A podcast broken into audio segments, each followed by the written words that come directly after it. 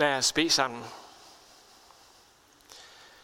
Gud, vi takker dig, fordi du er midt i blandt os, når vi samles i dit navn. Og vi beder dig om, at du vil fylde os med din ånd, så vi kan lytte til dit ord.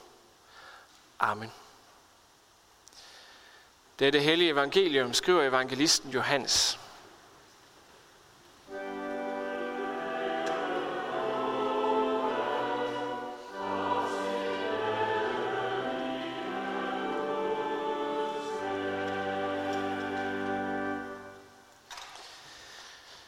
Jesus kom da til en by i Samaria, der hedder Sykar, i nærheden af det stykke jord, Jakob gav sin søn Josef. Der var i Jakobskilden.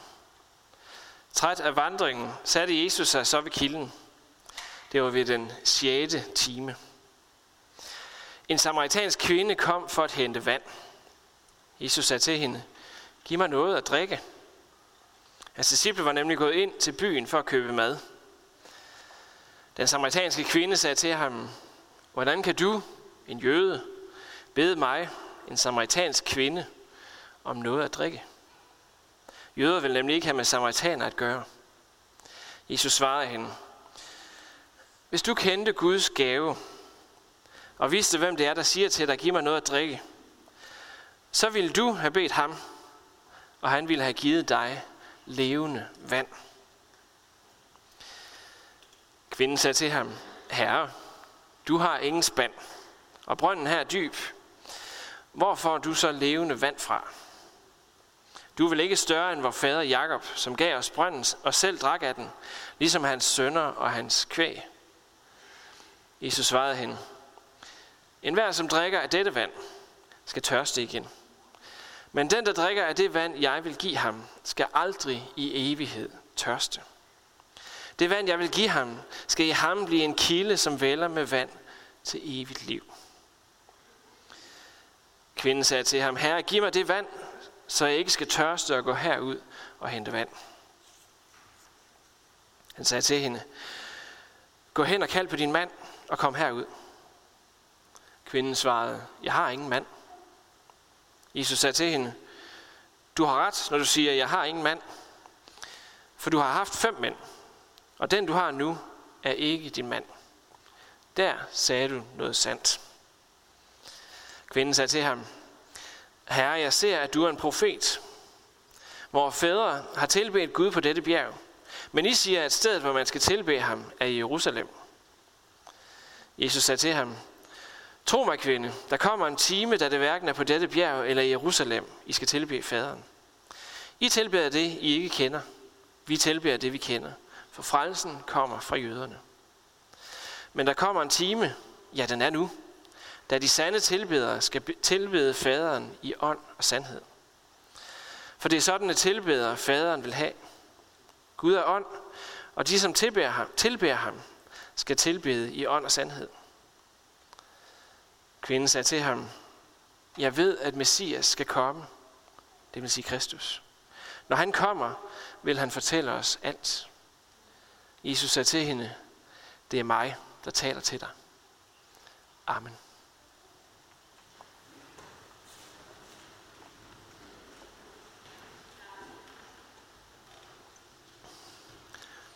Hvornår har I sidst sådan taget sådan et godt glas dansk, rent postevand, og sådan virkelig sat jer ned og nyt det? Det er sikkert ikke så tit, det lige er et glas postevand, vi tager og nyder. Men det burde vi faktisk. Vi får sådan fra tid til anden at vide i medier og nyheder og så videre af forskere, at vi skal passe på vores drikkevand. For det er nemlig ret unikt, at vi overhovedet har sådan noget drikkevand. Det er sådan, at det vi hælder ud af vores haner, det kræver ingen som helst kemisk eller biologisk rensning af nogen art. Det eneste man gør ved det, det er, at man ilter det. Og man filtrerer det, så alt det små, øh, de små urenheder de, øh, bliver filtreret fra. Så det er rent det, der kommer ud til os. Det er det eneste, der bliver gjort. Og vi kan nyde det hver eneste dag. Vi skal bare tænde for vandhanen. Alt det her, det kan vi blandt andet, fordi det regner rigtig meget på vores breddegrad. Der findes ikke en sæson, måske en gang imellem, bortset fra sommeren, hvor det ikke regner i større eller mindre grad.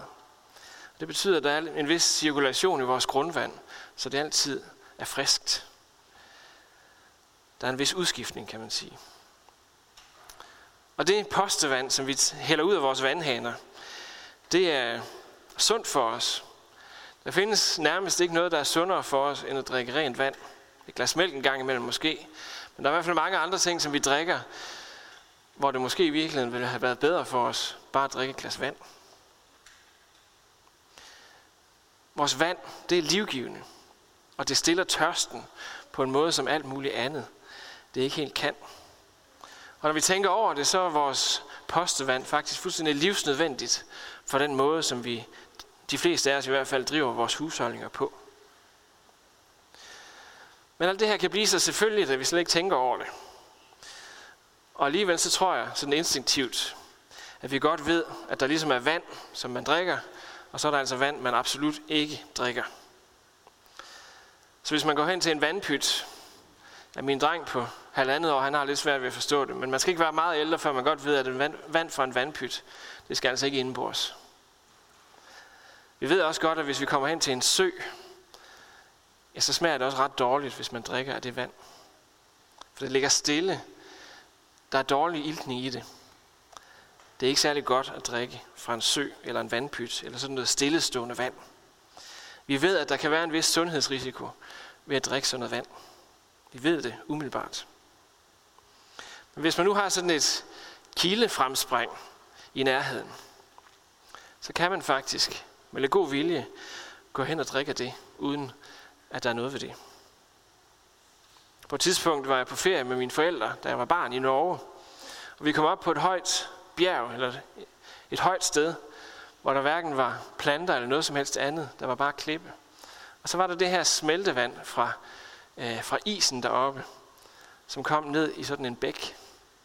Og det her vand var så rent og så klart, som når man tænder vandhanen. Så vi kunne drikke det. Vi kunne fylde vores flasker med det her vand, for det var så rent. Det var nemlig rindende vand. Det kom ned fra de her øh, gletsjer, og hvad det nu var. Sådan er det med vores vand. Det er vigtigt, at det er rent. Og når det er rent, så kan det være livgivende. Det kan, være, øh, det kan slukke vores tørst på en måde, som ingen andre kan. Og for os her i Danmark, så kan det let blive en selvfølge. Men i Israel, hvor Jesus levede, der var det på mange måder helt anderledes. I Israel kom der regn, eller kommer der regn, tre til fire måneder om året, og resten af året, der er der sådan set mere eller mindre tørke.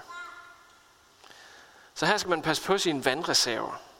Man skal spare på dem, så man er sikker på, at de slår til hele vejen hen over sommeren, indtil den næste regntid begynder.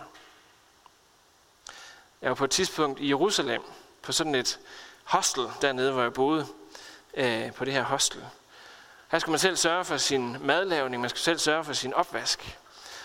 Og på de her køkkener, der så var, der stod der hen over vandhanerne: brug kun så meget vand, som du har brug for. For du, lever i, du bor i et tørt land. Du bor i et land, hvor der er ørken. Så pas på vandet. Det behøver vi ikke helt på samme måde her hos os. Men det gør man i Israel, og det gjorde man i særdeleshed på Jesu tid. Dengang var det altafgørende og havde adgang til en brønd, hvor der kunne samles regnvand i regntiden, så man lige så stille i årets løb kunne tage noget af det her vand og bruge det i sin husholdning. Men endnu bedre var det, hvis man havde sådan et kildefremspring, kildespring i nærheden. Sådan en lille bæk med vand, der lige er kommet op af jorden. Hvis man havde det, ja, så havde man det, som man kaldte for levende vand. Altså vand, der risler. Vand, der ikke står stille. Det opfører sig levende. Det var sådan, man kaldte det. Og hvis man havde sådan et kildefremspring, så havde man altid rent vand. Så behøvede man aldrig at bekymre sig over, at nu havde tørkeperioden altså varet så og så længe. For man havde altid rent og friskt drikkevand ved den her kilde med levende vand. Så når Jesus han siger til den her kvinde, at han kan tilbyde hende levende vand, så ved vi godt, at han siger mere. Men han behøver egentlig ikke at sige mere, end at jeg har opdaget en ny bæk i nærheden. Der er sådan set ikke noget åndeligt over levende vand som sådan. Det er der selvfølgelig, når Jesus tager ordene i sin mund. Men egentlig, så betyder det bare noget vand, der ikke er stillestående. Noget, der flyder som i en bæk. Og i byen Sykar, hvor Jesus er i dag, der var man heldig. For man havde den her brønd, som ikke bare samlede regnvand op, men hvor der var en kilde nede i jorden, som sprang op med nyt vand. Så det betød, at i den her by Sykar, der havde man altid friskt og rent vand i nærheden. Man behøvede aldrig at bekymre sig over, om det nu rakte, for det gjorde det. Og det betød, at de altid havde ordentligt vand, kan man sige. Levende vand. For levende vand, det er livgivende, det er friskt, det er klart, og det kan stille tørsten på en helt særlig måde. Så i et land, hvor det ikke altid regner, ligesom her, ja, så er levende vand, rindende vand, det er noget af det mest værdifulde og helende for en tørstig sjæl. Så alt det her, det er godt at have i baghovedet, når vi i dag hører om Jesu møde med den her kvinde ved brønden i Sykar. For vi skal f- forsøge at forstå, hvad det er for noget vand, Jesus vil give os, når han siger det her. Den, der drikker af det vand, jeg vil give, skal aldrig i evighed tørste. Og det vand skal i ham, der drikker det, blive til en kilde, som vælger med vand til evigt liv. De her to meget kraftfulde udtryk bruger Jesus om levende vand. Det levende vand, som han har, og som han ønsker at give os. Så i beretningen her bruges der rigtig meget krudt på at beskrive omstændighederne, som Jesus sidder her ved brønden i. Det var ved den sjette time, det vil sige ved middagstid. Det var i Samaria, altså uden for jødernes område, inde i det her område, hvor, det, hvor samaritanerne boede.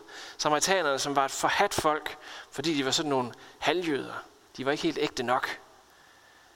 Og alligevel så havde de en religion, der mindede lidt om jødernes egen. En hel del faktisk.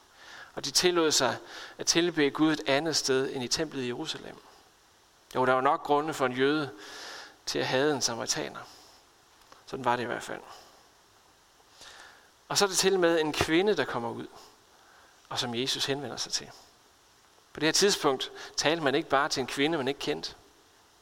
Hvis man skulle henvende sig til en kvinde, man ikke kendte, så skulle man enten henvende sig til en kvinde, man kendte, som så kunne gå hen til hende. Eller til en mand, som kendte hende, som så kunne gå hen til hende. Sådan var de sociale konventioner dengang. Det var altså ikke bare lige til at tale med hende her, kvinden. Og når man kender lidt til omstændighederne, så kan man se, at Jesus bryder et utal af de her sociale konventioner for at komme til at tale med kvinden. For på en særlig måde faktisk at vise hende værdighed. For han siger jo faktisk til hende, vil du ikke nok hjælpe mig? Det er faktisk Jesus, der har et problem. Han har nemlig ikke nogen spand, som han kan sætte ned i brønden til at hente sig noget vand. Men det har kvinden. Så Jesus sætter sig i den lave position, kan man sige, for at vise kvinden værdighed. Men når nu Jesus bruger, som, eller når nu beretningen bruger så meget krudt på at fortælle om omstændighederne, så er det fordi, de er vigtige for historien.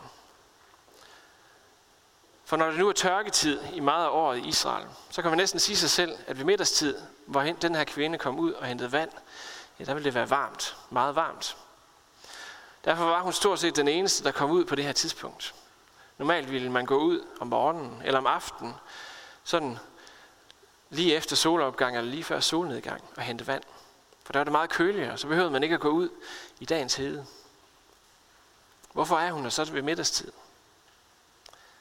Ja, det kunne jo være, når vi hører det, eller det kan, kan jo være i lyset af, hvad vi hører senere i beretningen, at det var fordi, hun var udstødt af mennesker i byen. Fordi hun havde opført sig på en måde, så alle andre så ned på hende. Så måske ønskede hun ikke alle de andre kvinders nedværen i dine blikke, som hun ville få, hvis hun gik ud om morgenen.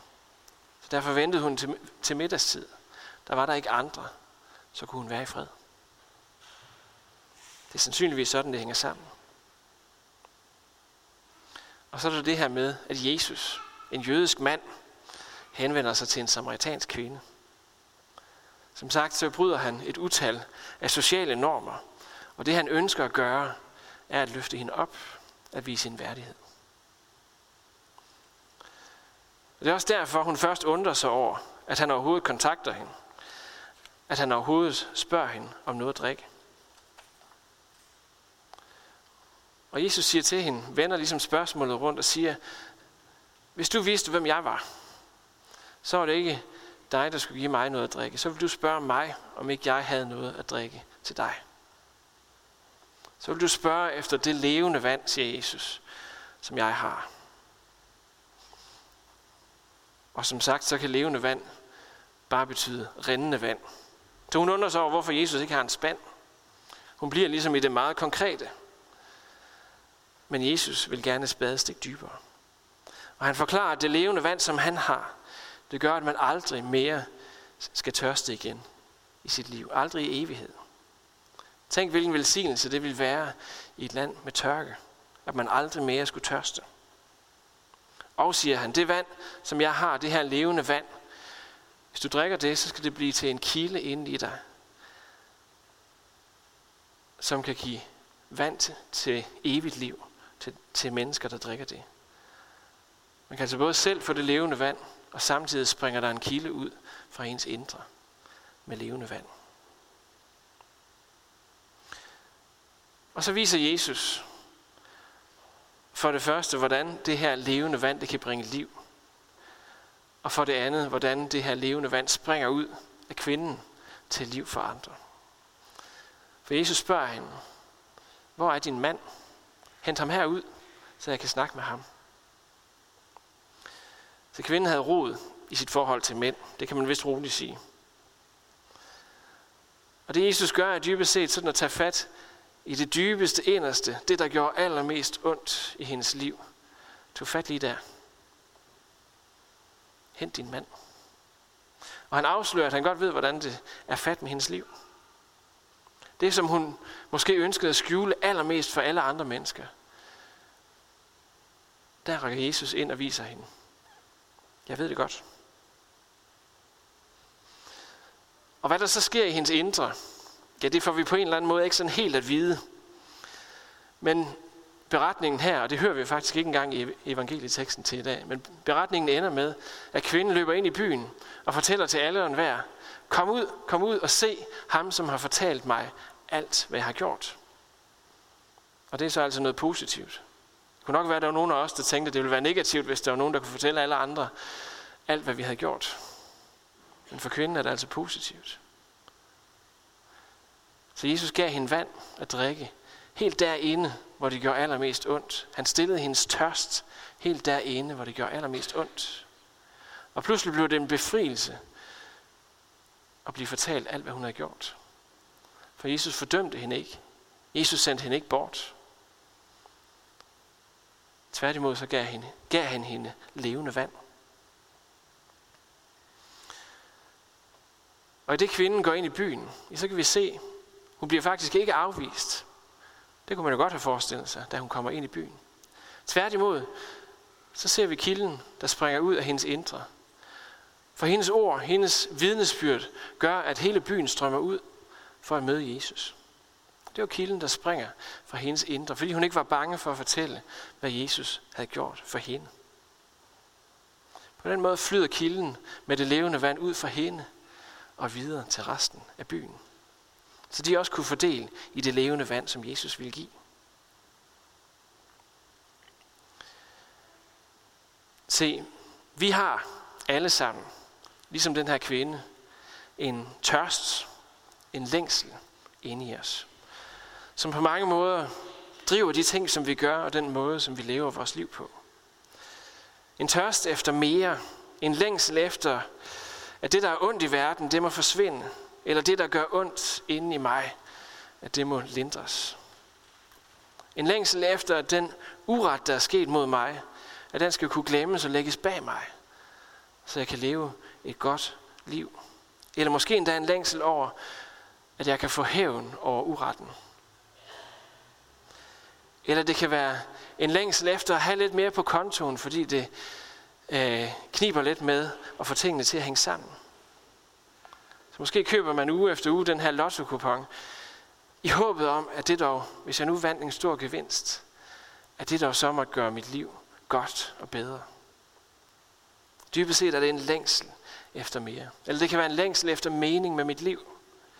Hvis jeg nu får det her fantastiske job, så kan det være, at mit liv bliver godt. Hvis nu jeg får den her forfremmelse, hvis nu jeg får den her lønforhøjelse, eller hvad det nu kan være, så bliver mit liv godt. Eller det kan være længsel efter et forhold, som stiller mit behov. Længsel efter den her mand eller den her kvinde, som hvis jeg får hende eller ham, så bliver alting godt. Længselen efter et barn. Hvis bare jeg kunne få et barn, så ville alting blive godt. Sådan har vi alle sammen en længsel efter noget, som vi ikke har. Det er sådan, vores liv er. Det er sådan, vores indre er indrettet. Du kan overveje, hvordan din længsel, din tørst, den ser ud. Og det, som Jesus sagde til kvinden den her dag, det siger han også til os. Han siger, at han har det vand, som kan stille vores tørst og vores længsel helt og fuldstændigt.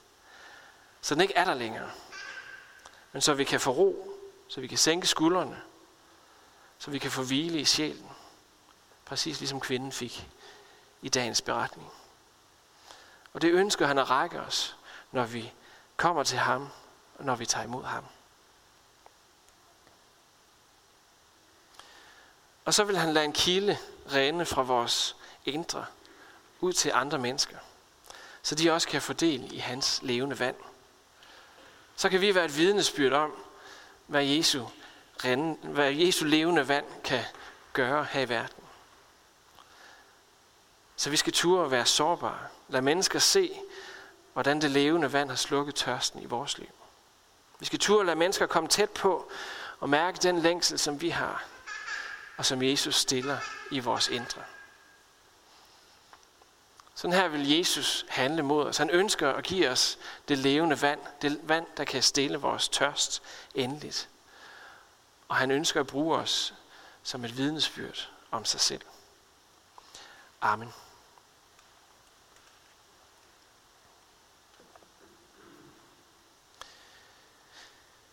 Ære være Faderen og Sønnen og Helligånden, som det var i begyndelsen, således også nu og altid og i al evighed. Jesus, tak fordi, at du rækker os det levende vand. Det vand, som kommer fra dig og som slukker al vores tørst i evighed. Tak fordi, at vi må få det. Tak fordi, vi må leve vores liv ud fra det.